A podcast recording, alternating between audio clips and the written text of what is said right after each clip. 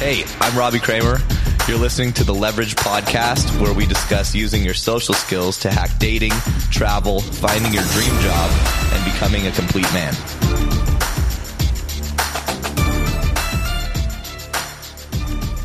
We're here with Brian. Say hi, Brian. Hey, Mark. How's it going? Hey, hey, Mark. Said hi, Brian. How's that? well, um, we were on. Uh, we did a podcast probably what six months ago or something like that. Seven yeah. months ago. No, no. Um, it was a little more than six months. So seven, eight. yeah. And uh, we were talking about some health stuff on there. And why don't we talk a little bit about intermittent fasting? Because I've been doing that for the last um, almost three weeks now. And uh, you've got a lot of experience with that, right? Yeah, I've done it uh, on and off, and I always feel better when I do it. Mm-hmm. I don't know why. I just don't keep doing it all the time, and it's usually because I start traveling and I I just get disrupted because I start the world turns around when you travel and my everything gets and I just Ah, figure yeah. I'll turn it off for a bit, and then it always takes me forever to get it going again. And then when I do, I'm like, why didn't I just keep doing it? Yeah, I mean, I've found it. I get. I've been doing it, like I said, for about three weeks, and I'm doing it every other day, based on this regimen called the uh, or the blowtorch, the metabol metabolic blowtorch diet by Jay Campbell. It's a great name, but Yeah. um, and basically the protocol is you you try to do 16 to 20 hour fasts every other day, and the days you try to do basically Saturday, Sunday you're supposed to do back to back fasting days, and then Monday, Wednesday, Friday are normal days, and you you're supposed to like you know, you can fucking eat whatever you want. I mean, you're not supposed to eat like nasty shit. You're not supposed to like crush McDonald's and fast food, but you can um, in I've I've heard moderation. people say that. And um, and you lift on those days, so you want some carbs. And the way he explained it is your body goes into ketosis right around like the 12 or 14 hour mark when when you don't have any food in your system, and then basically for every hour you go, you're just burning fat. Okay. Um, and uh, you're supposed to take metformin in the morning and before you. I've heard of that. I don't- I don't before you go to sleep. It's basically I have it here. Um, it's uh, diabetics take it. It lowers your blood sugar. Okay. So there's uh, Does that help you get into ketosis faster? What's the idea? I Or- guess or so. help you drop weight faster. Probably if it's lowering your blood sugar, it's probably helping you to drop weight faster. yeah, it's Um, called glucophage. Uh, glucophage. But that could be in Ukraine. Oh no, glucophage is American and Ukrainian, Russian. Um, but yeah, so my experience has been been great. I think I've lost some fat. Um, I've definitely lost some weight. Um, I feel pretty good on it, except I get extremely hangry around like the hour twelve, and um, I don't know, maybe maybe it's just been the company that's been here that's making me that's making me angry. But uh, yeah, tell us about your experiences. Uh, the first time I did it, I did it every day. I was doing, uh, um, and it, the, I noticed a difference on day three. I was horrible the first three days. It was like torture. Day three and day nine. And you um, were you were doing it. You weren't having breaks. No, min- minimum 16 hours, um, no breaks every day. By day nine, it seemed normal. I was drinking coffee, but by, by day nine, uh, I was like, oh, this is easy. I can do this forever. Um, and then when I went back to it and I did it for a few days right before I flew out to Europe this last trip, I took right to it. It was so easy. It was ridiculous. And, um, it actually almost seemed easier. And I think that has a lot to do with just my overall health is better. I think, uh, I think it's easier as you get healthier. Your Mhm. body then adjusts faster. So those have been my personal experiences and, and, um, You're talking about how some people see crazy health benefits. yeah. I mean, none of that seemed like was scientifically proven. But what what did they say? Um, well, when I- healing warts and crazy. Well, I was talking about, uh, dry fasting, not, Oh, dry fasting. Yeah. Oh, let's talk about that. Um, dry fasting is when you don't drink water or any liquid. hmm And uh, dry fasting is getting a lot of attention lately because of a Russian doctor that put out an ebook on it. It's not in English, but they people have translated it, so the, the literal translation is a little weird. But this Russian doctor, I guess, and don't quote me on this, but basically he said that he observed a dog uh, not drink or eat for a week after getting hit by a car. And then I got up and started drinking and eating again. It seemed fine. And he noticed how fast it seemed to heal. So he started looking at this more and more and he started saying, uh, playing with it. And the more he's been dry fasting and other people, uh, and people have been dry fasting, there's tons of it on the internet now. If you look up dry fasting, the more they're saying all kinds of crazy stuff is healing. And they're saying like warts are falling off their bodies. Uh, Zan Perrion, a good friend of mine, he's been doing it for a while. He said he lost a wart and he, his gray hair is reversing. Um, stuff like this. And a lot of people say that it's, that it heals your body three times faster than water fasting. So, uh, I did a 37 and then a 38 hour dry fast. Uh, those are random hours, I know. Um, I was going for 48, but I had to work, so I, and I was, I wasn't clear at it, so I started eating. But, uh, at, and uh, what I found was uh, at that 37 hour dry fast, uh, remember I, I've always had interstitial cystitis, the bladder problem. That got, after that first dry fast, that got radically better. Hmm. And it hasn't been even close to as bad ever since. Um, so, and then I also, I and how did you feel after like, when, what, what sort of hour did you start feeling strange? Because you're no coffee, no water, no nothing. Like, right. Yeah. Uh, pretty pretty straightforward because of the cutting. Um, that's just cutting out coffee. I mean, you cut out coffee, you're gonna feel like shit pretty fast. Or at least for me, that's what I feel like. So I can't attribute that to the dry fasting because I haven't done dry fasting without coffee. I mean, I haven't done dry fasting without being off coffee first. Um, now there is a version of. Wait, wait. I mean, like when you did those two dry fasts, when did how did you feel? During? Oh, pretty groggy. The first one was worse than the second one. Yeah. Pretty groggy, pretty out of it. But I attribute that probably more to the lack of coffee than I do the dry fast. Mm-hmm. Like what I'm saying is if I had been clean of coffee first, then did the dry fast, I'd be curious how I'd feel because I know I feel like shit when I don't drink coffee. Oh, so your body was used to the coffee first. Yeah. Okay, energy. So, yeah. yeah. So once I, once I get off coffee, I'm fine. So then I can do the dry fast again. But, um, and were you doing that in conjunction with the carnivore diet? Or yeah. different time? Yeah. Okay. Yeah, I was doing good. you lost a lot of weight, right? Yeah. And put on a decent amount of muscle. Yeah. What was your kind of before and after? Uh, I had just a lot. Of, I was skinny fat. I had a lot of belly fat. I, I was, um, I was ten. At the time I started the carnivore diet, I was probably about 164 pounds, and I went down. Uh, I think I went all the way down to on the carnivore. I went down to 139. Mm-hmm. Uh, just eating carnivore. Then I started lifting weights, and I've gone, I've gone all the way back up to uh 148, 49, 150. I don't think it's all muscle. I think there's a little bit of fat because I, I definitely upped my calories. I went into yeah. a surplus. And I was doing a surplus on a fat based diet. So I was seeing can I gain weight eating fat, gain muscle, gaining fat, and I definitely did. They say that like the huge benefit of intermittent fasting is what a lot of people say you can't do, which is burn muscle, sorry, burn fat and, and build muscle. But they say with IF you actually can do it. Yeah, I believe yeah. I see people out there that seem to be doing it, mm-hmm. and they just they say it's just a slower rate. You know, it's a slow growth of muscle versus this. And yeah. again, like what is a fast growth of muscle? Well, people would say two pounds a month, four pounds a month would be even four is next to impossible, yeah. but two pounds a month, let's say, mm-hmm. which they say is at the high end. Um, that's, I mean, if I get a quarter, a half a pound a month, but I'm not losing, I'm losing, I'm staying lean. I feel good. I don't have to put on all this extra body weight and then cut later. To me, it's worth it. Yeah.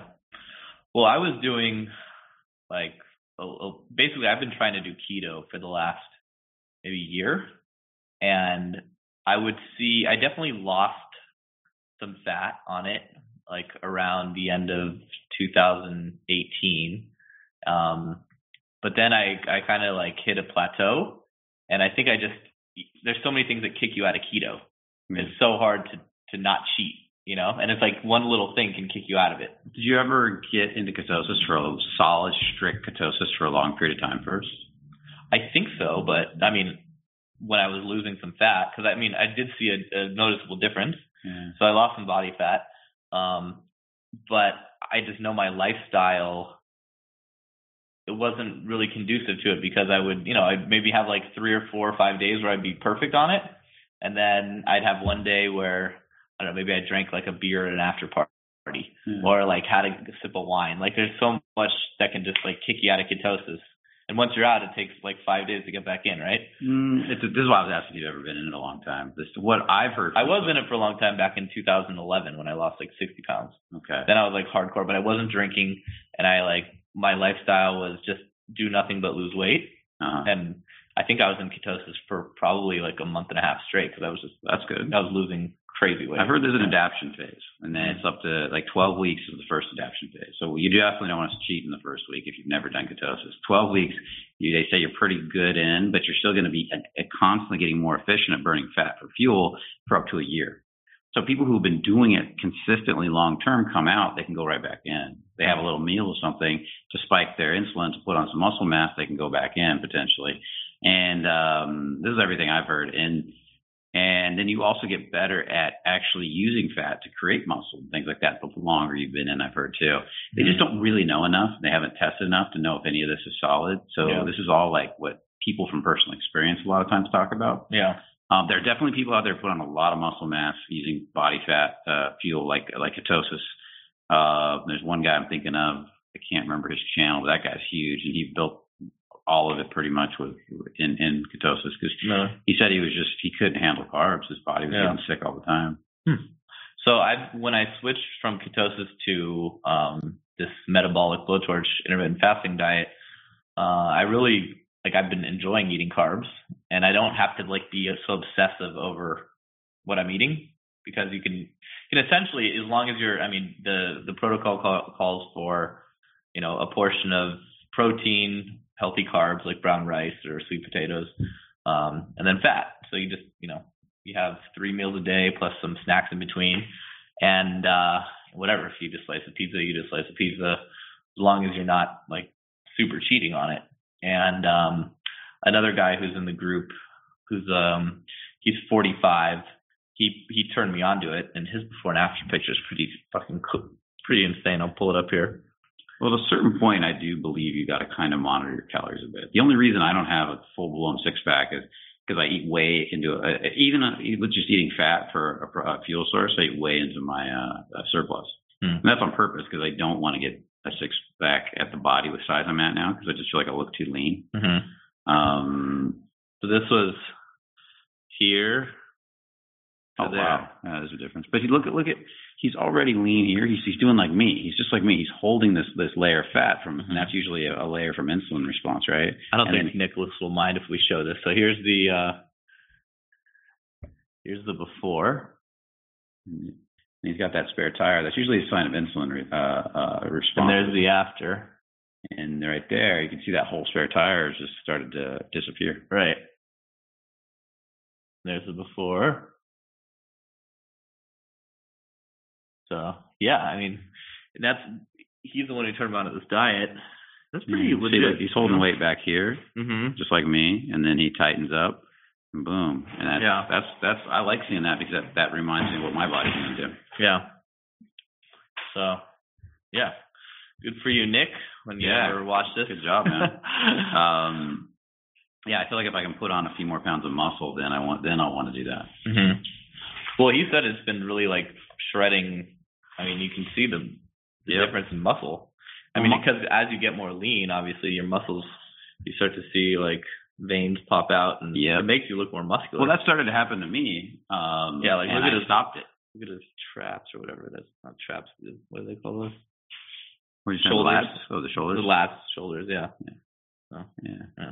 That's that when that started happening to me, I purposely ate more calories to because I, I also I was lifting really heavy trying to put on muscle mass and I was trying to get into and I went into a 500 calorie surplus by eating a lot of extra fats and I just noticed I was tired.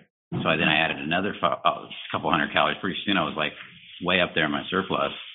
So yeah, I didn't I did, I wasn't getting fat like I thought I would, but I also I gained a few pounds and I just kind of sat there and I noticed but my strength gains were better Mm-hmm. my uh, I felt better at the gym. Um, and so when I really want to cut, I'll just cut the calories back down. And Well, the thing is, um, when you're doing IF, like it's really hard to eat too many calories because you're only eating for that short window. yeah, IF is different. Right? I wasn't eating when that was so you're talking about ketosis. That's the that's the other thing. When I went to build muscle mass, I stopped eating IF. When I went to build all this uh, size, I, I was eating so many calories a day. I just felt like IF was too hard to do. And uh, that was the. Have you ever tried it? What? Building muscle on IF? No, I've heard that people Should. do it. Yeah. So I should try it. I mean, I've been. I feel like I've definitely. I'm. I'm definitely stronger. Like I've been tracking what I can lift. Um, I get stronger faster than I get bigger I look by by far. I mean, I can get strong, strong, strong, and it seems like size doesn't come on as fast. This is my before and after from like uh?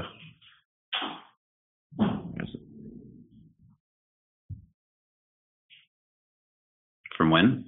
that's like basically before I started IF and then after. Oh, you already see a big difference. Yeah. Look at your upper stomach. Like that whole area is leaning out so nicely. Mm-hmm. You look puffy here, Yeah. and uh here you look you look you just look healthier. I don't know if that's the lighting. You got good lighting there. Show the You're uh more cut up. show the video here. Where'd that go? Yeah, there's it's like two months basically before IF and after. So yeah, I mean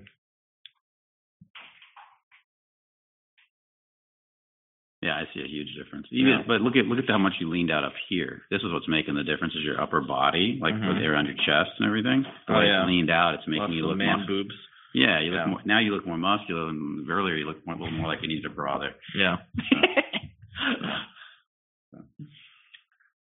so yeah, um, I mean, I feel like everyone I'm following who's in really good shape is doing some sort of combination of IF with whatever the fuck else they're doing, right? Yeah. Or just IF. So Well, there's a there's a guy out there. He owns uh, I think it's dryfasting.com, and he is uh, I can double check that real quick, but he's doing dry fasting, intermittent fasting. He does something. He has protocols 22-2, 44-4, and he what he does is totally unique. He calls it semi-dry fasting, to be honest.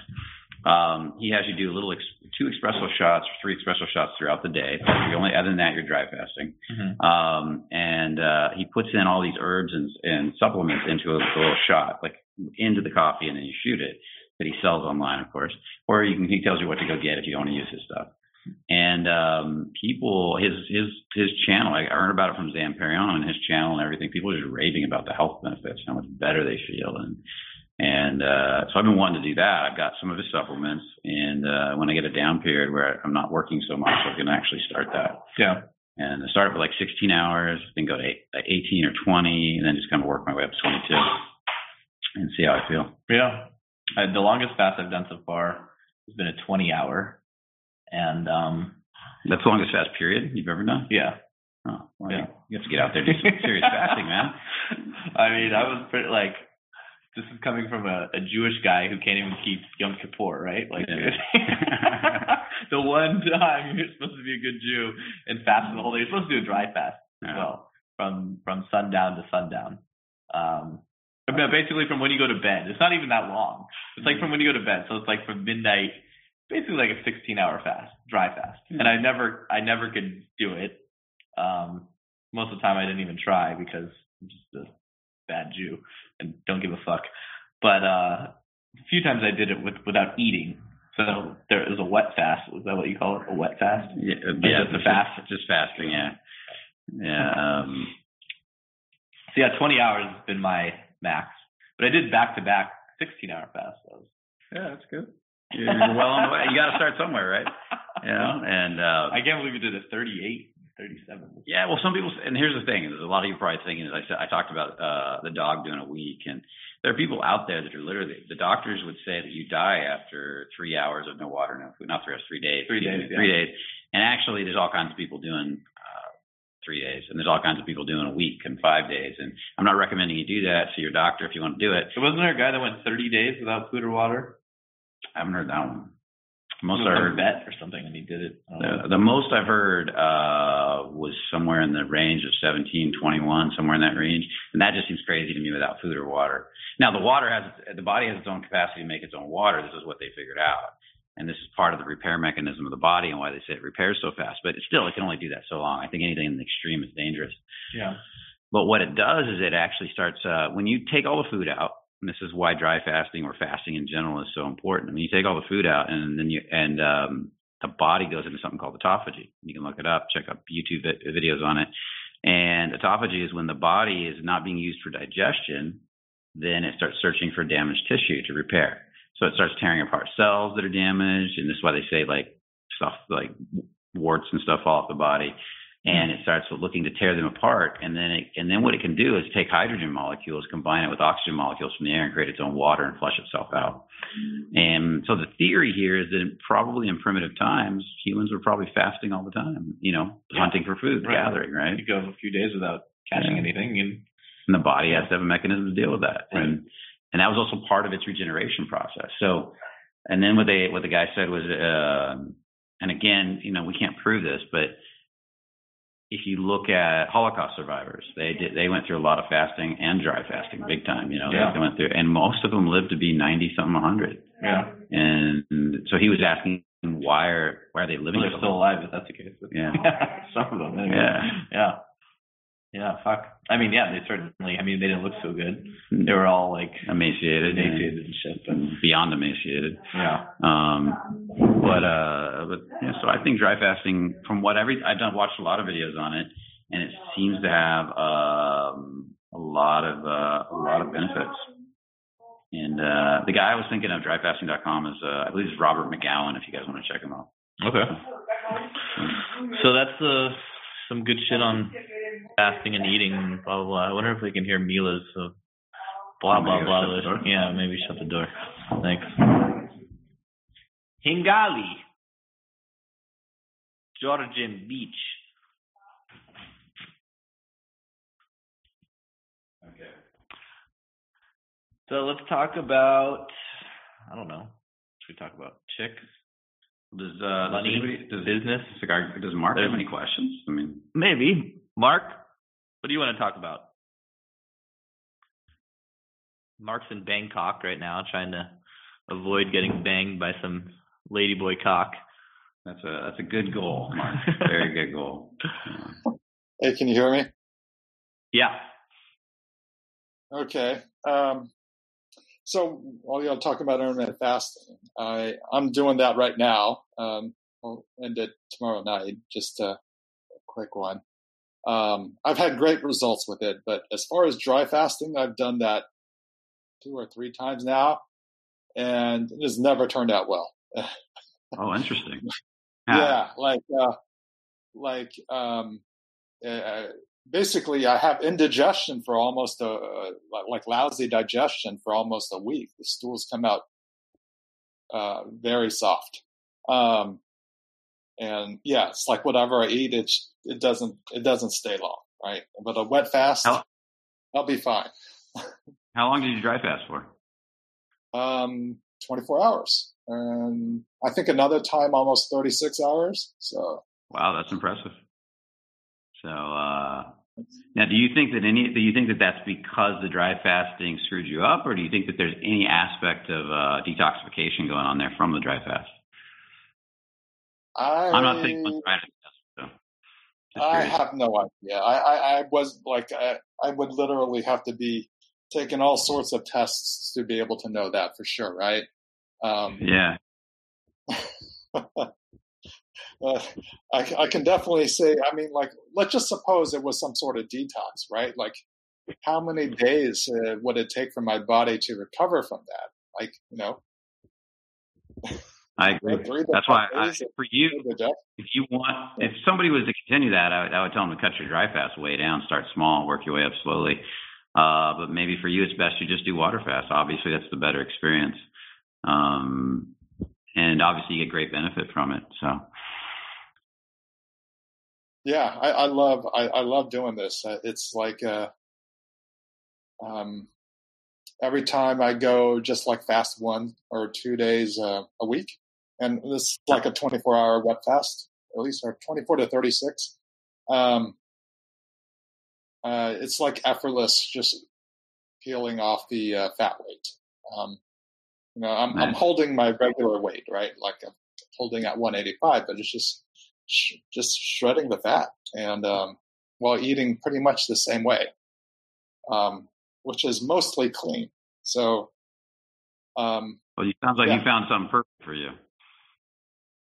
Yeah, it seems like it. How often- You know, How often are you doing the IF? uh, one, once a week. One day a week. Yeah, like a like a 24 hour uh, fast. so, no, I, Mhm. 24 to 36, a 36 hour fast. Sorry. Um, yeah, one day a week. Um, Okay. yeah, and I'm I might I might throw in every now and then like a, um, you know, uh, uh, I guess you could say something along lines of a standard intermittent fast, just one meal a day. Um, but yeah, and uh, this works out pretty well. I my results begin to uh, plateau when I get close to 12, 13 percent body fat. Then it just not even that intermittent fast seems to help me lean up beyond that. So, um, yeah, that would be the next thing for me to figure. Well, 12, 13 is pretty good. Yeah, it's very healthy for for a man. Um, I know some people really want to get down to sub tens though. That that whole being able to see all your abs and every little detail, and ten or below is kind of where that starts to happen. And so it's a lot of guys' goals. Yeah. So Yeah. even if they don't keep I it, I don't think I'll ever get to that. Not in this life. It amazes me some of these people that sit at like seven, eight, and nine so easily. Like it's they. There's a few of them I've seen. They just year round they're sitting at that. I don't know if it's healthy. I don't know if it's good for them, but they seem to be able to do it. Um, the one guy that has Athlean-X sits at a really low body percentage all all year round. You Hmm. know, super popular fitness trainer. yeah. Yeah, Jeff Cavaliere. Hmm. And he doesn't believe in any of this. He doesn't believe in keto. He doesn't believe in dry fasting. He doesn't believe in any of this stuff. Like, just eat a healthy diet, and you know. And I'm like, well, good for you. You know, that Eat a healthy diet. Yeah, and he, he lists out what you know, basic carb portion. How often is he working out? Probably every day. He's an he trains. Uh, he trains athletes. You know, that's what his business is. so he's literally in the gym full time. Yeah. I mean, he owns a gym and he trains uh, the top athletes in his area for major sports teams and things like that. Okay. I mean, that could certainly be uh, effective. Just eat a healthy diet, bro. Yeah, he's, he's one of my favorite YouTube personalities. Robbie, I sent you a, a, a link to his uh, video once on the planks. okay. Yeah, Yeah, he, he's that. he's guy. a gr- Yeah. he's he's he's got great workout stra- strategies and and everything he teaches I think is top notch. Yeah. I mean, as far as going to the gym, um, he just knows his shit.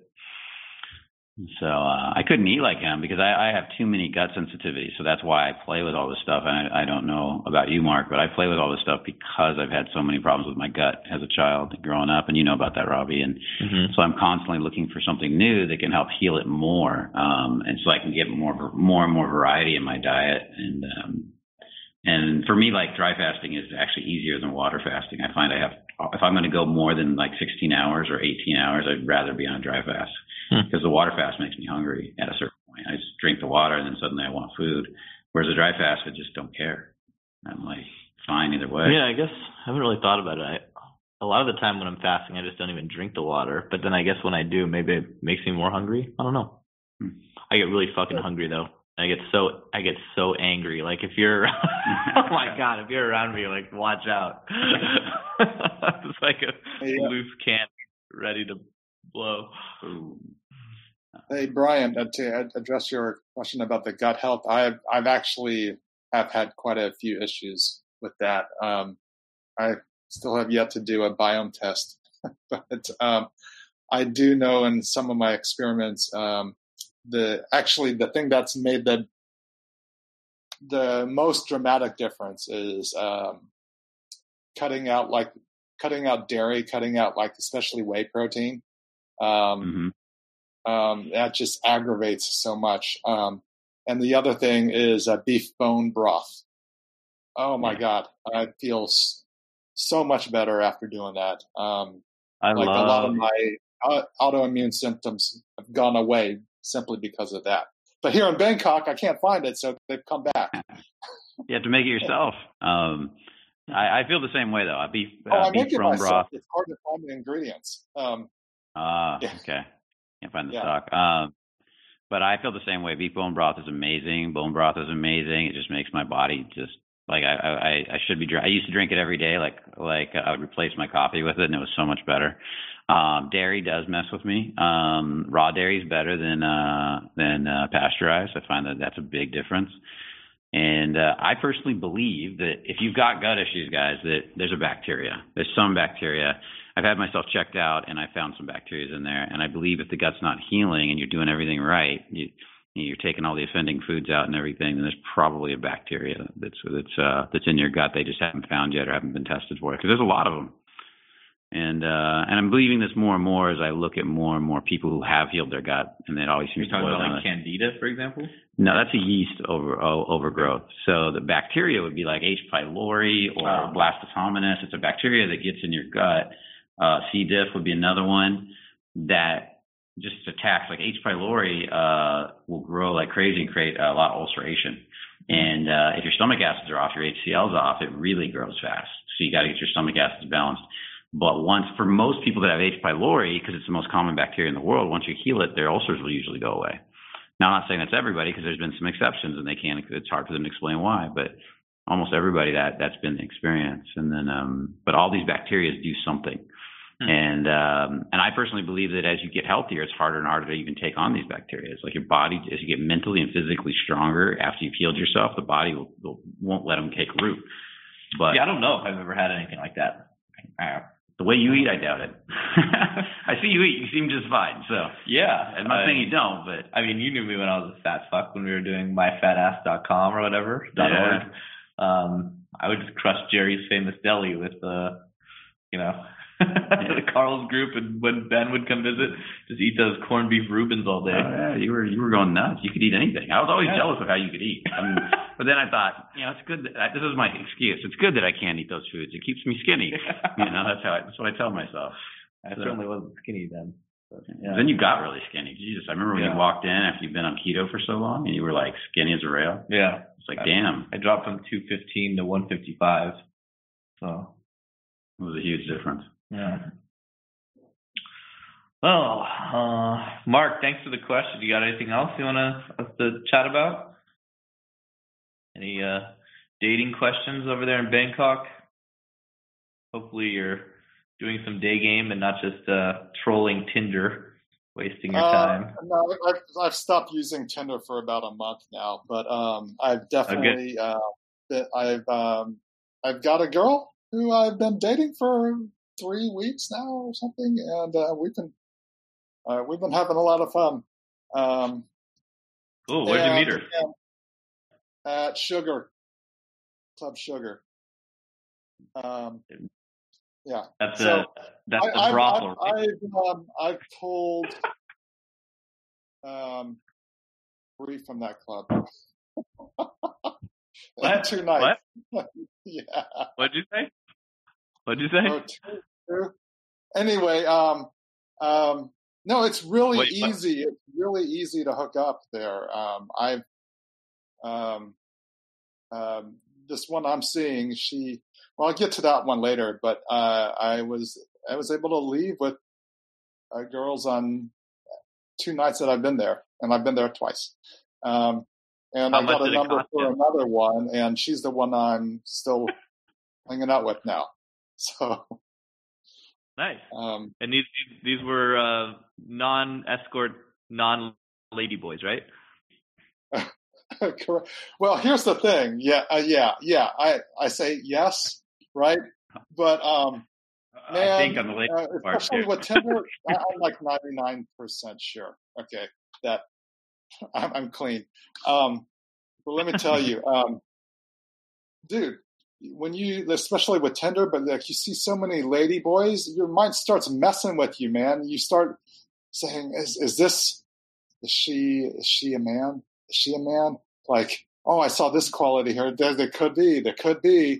You know, and um, just the whole idea of like uh, this this girl I'm with, she could be. Oh man, just um, um, uh, my mind started playing tricks on me. I started I mean, whoa. doing research. I guess you have to worry that they they used to have a dick and they turned it into a pussy, right? They have. uh, they- yeah, And you know, there's a percentage of guys out there that have fucked a former dude that don't know they ever have, and because they were They never say told. if you fucked a hundred people, one of those was odds are to be a dude. Half so- or was a dude. Yeah, it was a dude. So Um, if we, uh, we're more political. There was one time I had a scare with this with this Brazilian girl. She was tall. She was like, I mean, she was hot, but she had this huge pussy. Like, I was, I felt like a hot dog down a hallway, uh, but but she was super wet, Uh, right? And I know she didn't like go to the bathroom and put some crap in there because that's the thing though. Like if you've had a change, right? Like you don't naturally get wet, so Oh, here's here's the thing, Robbie. Like I thought that too, and then I made the mistake of doing some research on that, and it can. They put some uh, estrogen treatments in there, and they can grow uh, female tissue and get wet. Well, there you go, Robbie. That's what Well- messed with my head. statistics are are not on my side when it comes to this uh comes to this, this quandary, but you can't sit there and keeping really. my fingers crossed, whatever. so, so Yeah. how many girls are you at now? That you got? Fuck. Uh, I just but- had a weird Yeah. deja vu about that. Anyways. you uh, you can't really worry about it though. It's what. Yeah, I mean I got tested after that and still clean, so whatever. If it was a dude, good for him, I guess. I don't know. Yeah. I came, whatever. Oh, like if you can tell, like most other people couldn't tell, right? So uh, I mean, this eh, if you line this girl up in front of a thousand guys, a thousand would fuck her. So Yeah, and then there's a lot of guys that if it's their fantasy, they don't care. They would. uh I know guys out there that I've have, I know one guy. He's pretty much he only dates women, but he says that one of his big fantasies is to meet a, a, a tran, uh, trans is it transsexual that uh that post op or yeah post op that is um you can never tell. It was done so well on that, and uh it's one of his big fantasies. I have another friend. It was uh when I was young, the very first. uh former man that ever came out in Playboy was this chick named Tula. You can look her up on the internet. And really hot. Uh, it was really hot. She was in Playboy, and everybody was freaking out over this issue of Playboy because he Yeah. was this former man in Playboy. And the first thing out of my buddy's mouth, my best friend at the time, he's looking at the magazine. He goes, "I'd do her." and you know, I'm young. I'm like, you know, that used to be a man. He's like, I don't care. And I was like, okay, there you go. So, uh, Did you hear about that that trans uh, trans weightlifting champion recently? uh, So basically, a dude had the surgery and competed in a female weightlifting oh, this is going on competition everywhere. and broke like all sorts of world records.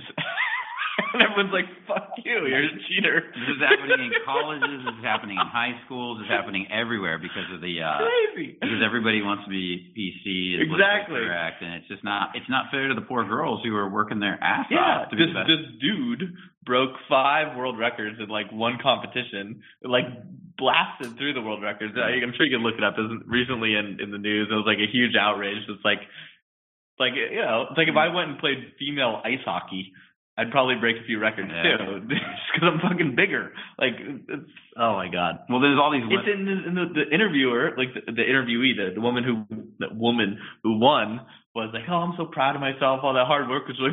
Fuck you. You're fucking pathetic.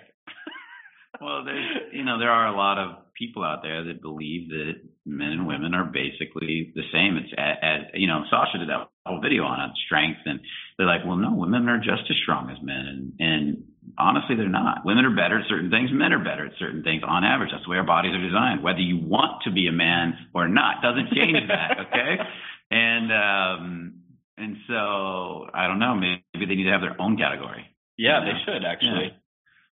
Transgender Olympics. Yeah, I'm fine with that. Put create their own category, and they can go compete in it, and that they can set their own world records, Yeah. you know, and all that stuff. And because it's just not fair. Uh, I just heard an interview with this guy. I wish I could remember his name, but he he wanted to prove that point too. So he was an average guy, went weightlifting, so, and he didn't even bother to go get you know look like a woman or anything. He just said, "I see, I feel I'm a woman." And he started lifting weights, and he's blow, and he's like, "See how easy it is?" And he's and he's like, he was just trying to make a point, you know? And Oh, he's trying to clown that sort of thing. Yeah. I mean, that's just insane. Like the fact that that, like, what?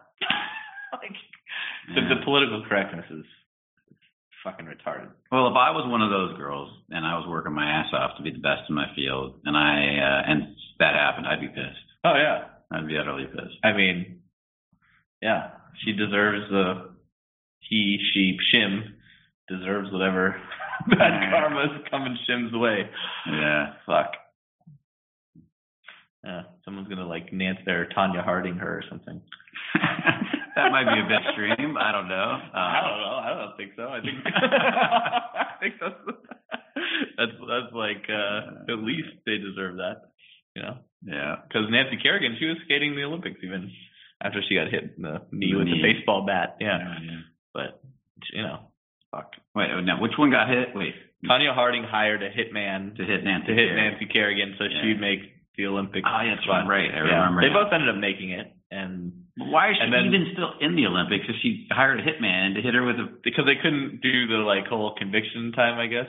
I didn't Um, even know that. I remember the baseball bat, and I remember I saw happening, but I don't remember. I don't, You don't remember when her me. when her her lace broke in the competition? Uh-uh. So she, she made the Olympics team, um, or she Tonya or, or Both. Okay. both. But you know, Tonya was ranked like number two in the world, and uh, or sorry, Nancy was ranked number two, and Tonya was ranked I don't know, she was maybe seven or eight, and um, she was going into her final skate, and as she came out and started her skate, her her lace broke, and she like she started crying. this whole thing, and it was like karma, you know. Um, and she ended up like you watch the YouTube video; it's hilarious. Um, where she's just like sobbing, my skate, oh, my skate. So she ended up not medaling, and poor Nancy Kerrigan should have finished first, but um, I'm just shocked they let her compete. I'm just totally shocked. Yeah. You do something like that that you're. Oh yeah, you could still compete in the Olympics. I don't think they had convicted her yet, Mm, so- right? oh, they had to go, they had to prove that she did it. and she got away with it. She get to go to jail? Um, I I don't remember. I'm pretty sure she didn't get away with it. I think maybe something. We need, we need a fact checker over here, like Joe Rogan, buddy. Yeah. So, can call out shit. We can look things up. and Start posting yeah. it. What what happened, Tonya? Well, she came out with this. Um, she was on like a documentary series or something, talking about how the whole thing, and she was so hated. And this documentary she did made people like really love her again because uh, she was honest about the whole thing. Um, but yeah, my facts might not be correct. See if she ever went to prison. American former figure skater, retired boxer, and reality TV personality. Quite Uh, a career there. Figure skater, boxer. They need to do uh, ice skating, boxing at the same time. That'd be interesting. Yeah. Uh, do, do, do, do, do. Let's see. She was being stripped. Uh, she was uh, the 1991-94 U.S. champion before being stripped of her 1994 title and her 91 World Silver medalist. Um, in '94, Harding became embroiled in controversy when her ex- ex-husband Jeff Gillo- Gillooly orchestrated an attack on her fellow U.S. skating rival Nancy Kerrigan. Both women then competed in the 1994 Olympics. Kerrigan won the Uh, silver medal. Harding finished eighth. Harding later pleaded guilty to hindering the prosecution in March and was banned for life on June 30th from U.S. Figure Skating Association. Uh, in the early 2000s, she competed as a professional boxer, and her life has been subject of numerous films, documentary books, and academic studies. In 2014, two television documentaries about Harding's life and skating career were aired within two months of each other, inspiring Steven Rogers to write the darkly comedic biographical film. Oh, I Tonya, that was it. It was released in 2017, starring Margot Robbie. So maybe the defense is that she didn't know her husband did this, and um, that's what it sounds like. I mean, that's why she got away with it. If she if she didn't know, maybe she didn't know. I don't know. You know. I don't know. Anyways, how do how do we end up talking about fucking Tonya Harding? Random shit. You Yeah. know? Yeah. Um, it's funny. I talk about dating in most of my uh, conversations because it's business, but it's kind of interesting to come on your podcast talk about everything else. Yeah, I mean, I talk about dating Nice. so often.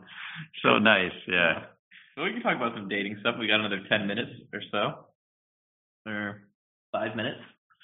Uh, what should we talk about? Ask another question.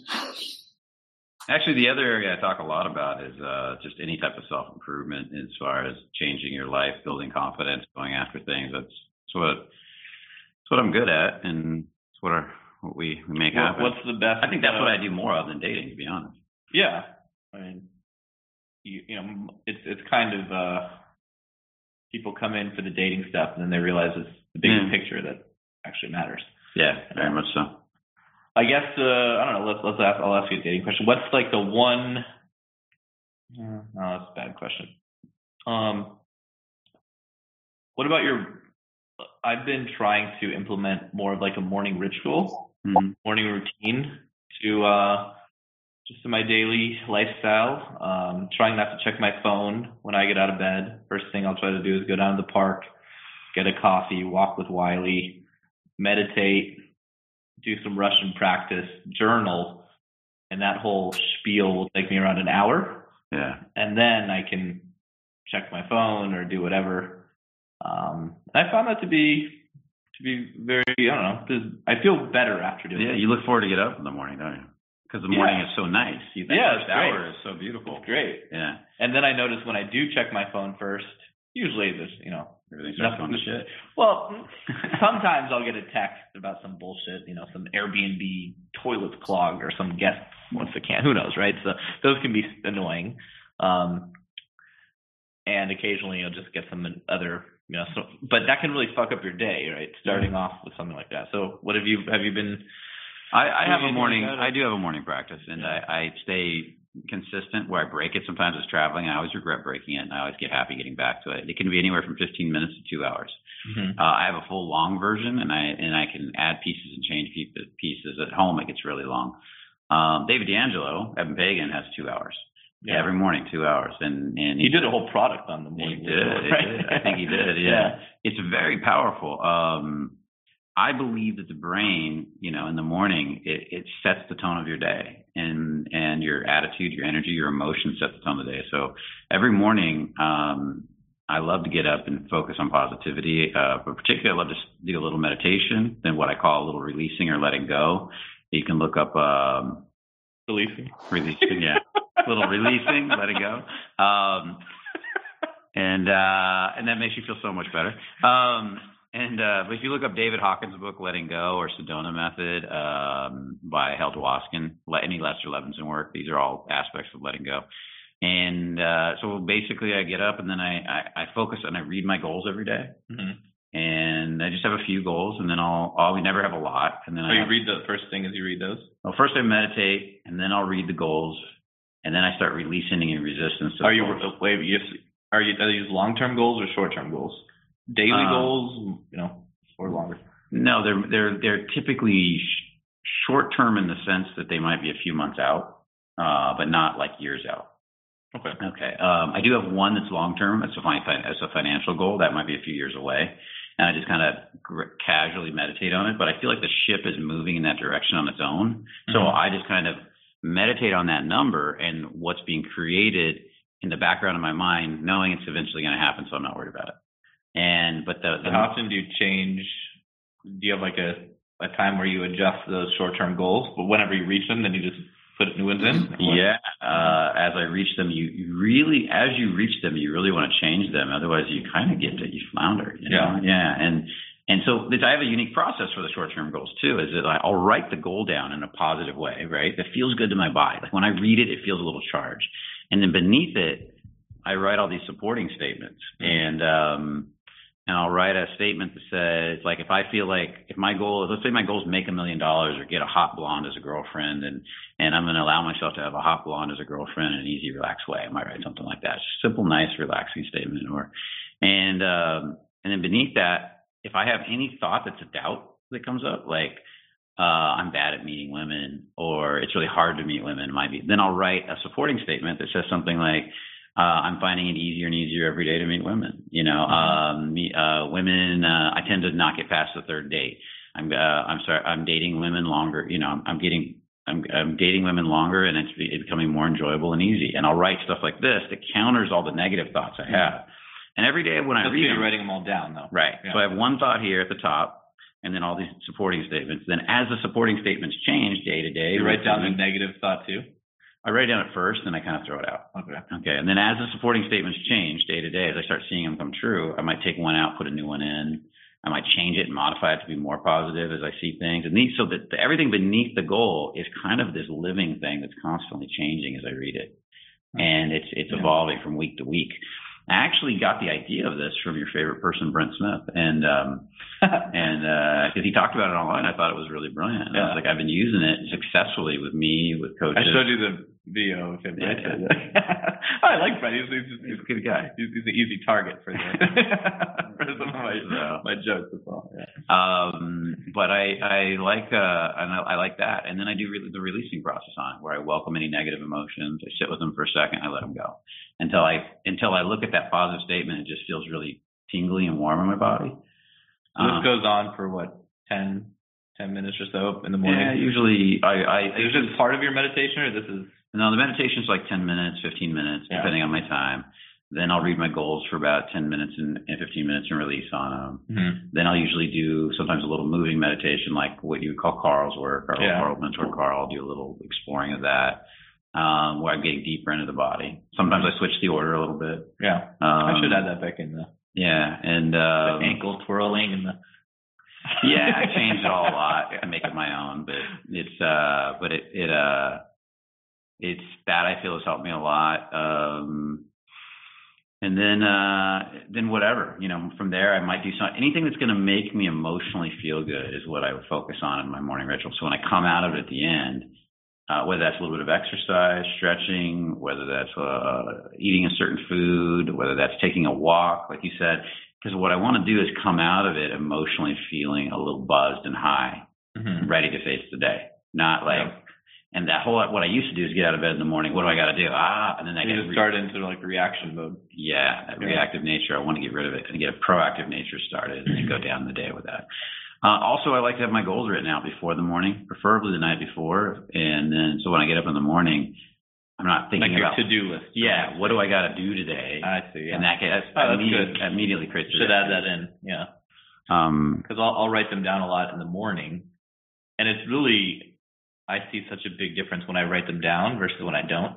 mhm. I always get you know way more done well, because I'm actually remembering what to do. Otherwise, I'll just go back into you know WhatsApp, Facebook Messenger crap, and just distract. just get you know some sort of conversation will you know take me down this rabbit hole for a few hours, and then all of a sudden it's like the day's over. Yeah. Yeah. And then you're, you're distracted half the day. Yeah. It's very easy to do. And, and especially with creative mindsets, it's very easy to do. Mm. Some people are very disciplined, you know, and, and I'm creative. I, I love to, I let my mind wander, so it's dangerous. Yeah. And, um, and, uh, I find if you write them down the day before in hypnosis school, one of the things that we, we talk about is your, your mind while you're sleeping is planning your next day a lot. It's thinking about. And so if you've written everything down that you're going to get done the next, the night before, your mind starts to settle into that idea while you're asleep in your dreams and starts to look at what you're going to create and then, uh, and then helps you to, you know, basically wake up in the morning. You don't have to like get reactive and think about all the things you got to do. You just, there it is. Yeah. It's interesting. I had a friend the other day had a had a dream that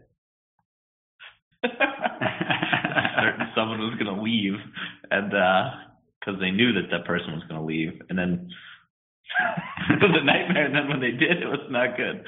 No. So, little inside joke there. Anyway. It's building But, uh, up like a volcano. Boom. Yeah, exactly. Yeah. There's a few guys who joined. While we have like 10 minutes left, uh, if anyone wants to unmute themselves and ask a question, go for it. We got, looks like uh, Dan from Germany, Joel from Phoenix. Dan or Joel, do you have a question? I have this image sometimes that people get on and they just wander off because they put it into the kitchen, start doing dishes. You know. Looks like Joel's going to ask something. He just unmuted himself. Uh, I got caught. Um, did uh, Robbie's super perceptive somehow? He's like psychic. Um, did or I you? can see your screen. Did you? Whoa! Don't. Got this special app you can see what you guys are doing. yeah. That's not my Pornhub link. Um, um, did you get a lot of your affirmations from your hypnosis training? Like, and where did you get? How'd you derive your um, ideas for your affirmations, and how much did hypnosis training contribute to that? And then, where did you get trained on that? On hypnosis. Um, hypnosis, hypnosis training help did help, uh, but I, I I got them from a bunch of sources. hypnosis training was one. Uh, another one is Marc Allen. It was heavily influenced by Marc Allen's Millionaire Course. I think he's brilliant at writing things in a, in a positive way, in a healthy way.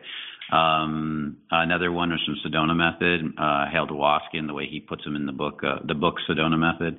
So kind of mixed ideas. And the idea is really, really simple when it boils down to it is I'm constantly, I believe that your emotional state affects how fast you're going to bring something into reality. Um, so if you're the higher or the more buzzed or happy or content, a good feeling without without state phone, without, without like being a fake high, jumping up and down, screaming and yelling, naturally, just through my body in a relaxed way, I feel my endorphins flowing. The better I can feel while I read the affirmation, the more the quicker I'll make it come true. So a lot of people write, I am a millionaire, but their body goes into complete resistance to the idea because it's so outside their belief system. And the more you say that over and over, the stronger the resistance gets. Well, the, the likelihood of you ever becoming a millionaire from reading that becomes slim to none.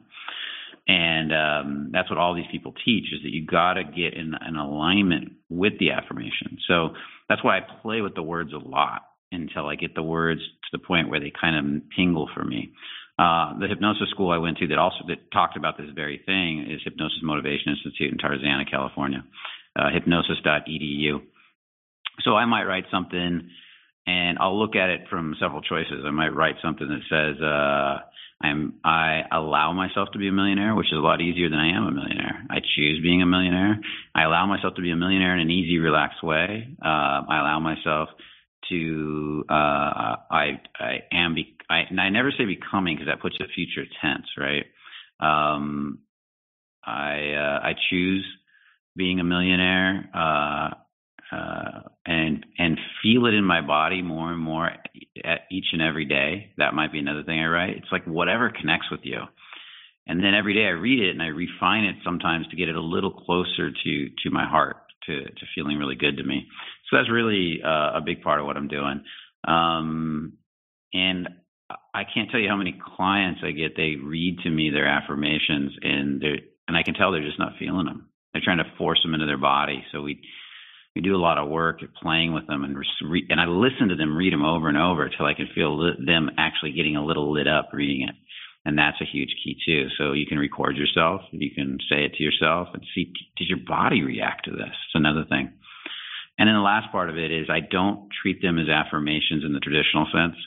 I don't say them and try to force them into my body. Um, I say them if I feel good, that's great. But if I feel even 1% resistance, 2%, 10%, a little bit of resistance, that's fine. But then I want to start acknowledging the resistance, welcoming it, and letting it go.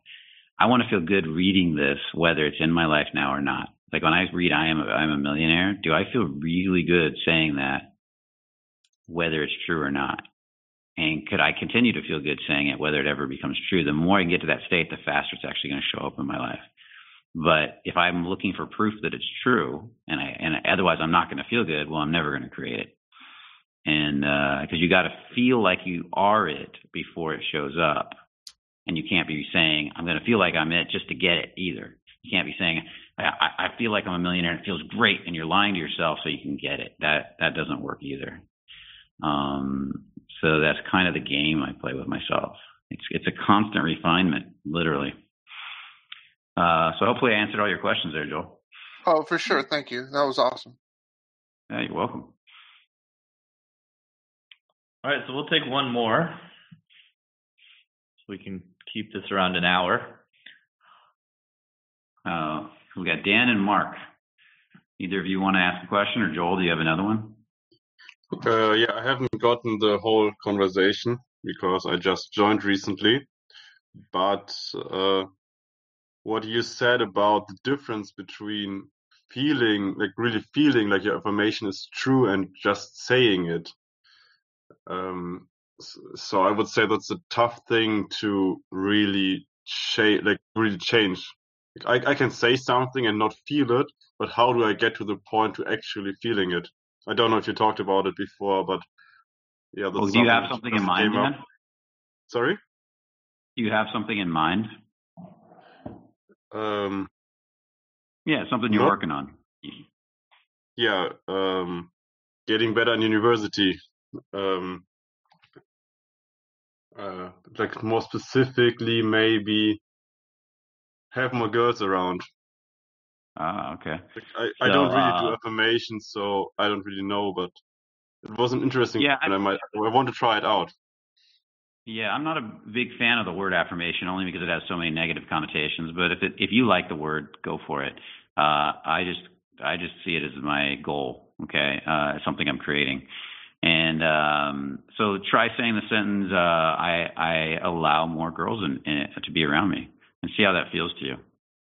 I allow more girls to be around me. Yeah. How do you feel when you say that? Does your body relax or tighten? I think it tightened. Okay. Okay. Now think about this for a minute. Um, you have two different. Uh, uh, uh, you have your physical reality and you have your imagination. And your imagination is doesn't always equal your physical reality, does it? no, of course. Okay. Not. No. So, but the imaginary world is a world. Even though it's imagination, it's still a world. We imagine stuff, and then from the imagination, like a blueprint, we create what we imagine. That's that's how everything and object in the room you're in gets created, right? Somebody imagined the computer into being that you have in front of you, a little bit at a time, one percent at a time, making changes till they they got it right. Is that is that true? Yeah. Okay, so to get the girls in your world, you have to imagine and feel good about your imagination really powerfully. And, and, and you're going to build it up like 1%.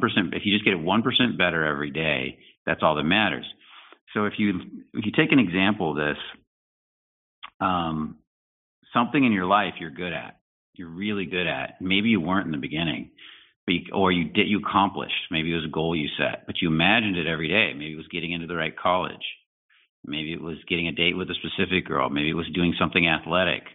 But you thought about it and imagined it every day. And even if you only felt felt one percent better about it each day, it compounded over a month, over three months, and created a huge shift in your reality. So the way I always look at it is, can I feel one percent lighter about this goal every day? And if I can do that every single day, how much will that compound in 30 days, 60 days, 90 days? Do you, do you see what I'm saying here? Uh, yeah, I think I know what you mean. So basically, it's it's okay. Like it doesn't have to change immediately that you feel like it, but if you Yeah. get one percent every day, um, you feel more that it's true, then that's enough. Mhm. And that's that will cause a huge change. How do you think Michael Jordan became the best basketball player in the world when he sucked in high school? You know, um, and he was actually got kicked off the team. Is because he he practiced every day, enjoyed practicing, and got one percent better every day. Ended up becoming one of the best, the best in the world, arguably. Um, so when you say, uh, "Can I allow myself to have more girls around me?" Try it this way: I allow myself to have more. Let's try words that feel good to you: girls, women, more women around me in an easy, relaxed way. Try saying it that way. I allow more girls um, to be around me. In an easy, relaxed way. Now say the words in an easy, relaxed way. I allow more girls to be around me. Yeah, but you got to say those words at the end in an easy, relaxed way. So I allow more girls to be around me in an easy, relaxed way, or in a, in a something like that. Uh, I allow more girls to be around me in an easy and relaxed way. Did that make you feel lighter? Uh, yeah, I think a bit. There you go. So that's the start of it. And if you can keep compounding that lightness every day, you'll get lighter and lighter around the idea. If you can get it to where it feels good in your imagination, then it has to start showing up in your in your reality. Um, you can also say, uh, uh, "I am uh, experiencing having more women around me in an easy, relaxed way." That's that's another way to say it. Um, and there's, and the, you know, this is where we would bring in all the supporting statements beneath it to start countering all his negative beliefs, which would then lighten up the main goal. I Um, see.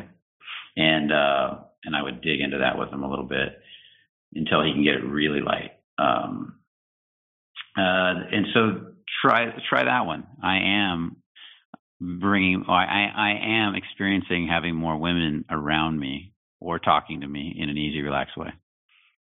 I am experiencing having more girls around me in an easy and um, yeah, in an easy way, in an easy and relaxed way. You could also say in an easy, fun way or something like that. Uh, how does that feel? A little lighter? Uh, I think I like the one before more. Okay. Uh, you could also change it to I allow more girls to be attracted to me. Uh, I allow more girls to be attracted to me in an easy, relaxed way. That could be another way you say it. I mean, the, the it sounds like it's important, Dan, for you to just you know write down some of these goals, hmm see how they feel, and and uh, you might have missed the part where we were talking about earlier. The goal is it's not positive affirmations; it's writing down goals, seeing how they sit with you. If they don't sit well, then you write down supporting goals that counter the the one that doesn't sit with you right. Exactly. So if you write down, I want to be a millionaire next week, and you're like, no fucking chance that's happening, then you have to write down some supportive goals like, I will, you know, I want to do this, or it's not, it's not I want, it's I, I am this, or Yeah, I am, right, right. I am. I So if you write down I'm going to be a millionaire, or I am a millionaire, then and you have the thought I'll never be a millionaire. My dad's broke, my family's broke. Then you would write uh, uh, statements below that to counter each one of those. Um, uh, I find myself accepting the idea of being a millionaire more every day. Uh, my dad uh, my dad's reality does not equal my reality. I create my own reality. Um, uh, you know, money is hard to come by. Uh, money is uh, there are plenty of people out there that that make money easily and effortlessly, and so you would write stuff like that. You're creating almost like a a story beneath it of statements that that are all positive that completely affect the the actual goal. They completely affect the actual goal. Okay. Sorry, I'll stay back here so I don't get in trouble anymore. Uh, they, compl- they completely affect the actual goal, and so that's basically the idea behind it. All right, cool. Well, I got to uh, run soon, but thanks for coming on again, man. Mm-hmm. Yeah, no problem. Thanks for listening. If you want more, go to innerconfidence.com and don't forget to subscribe to this podcast for the latest episodes.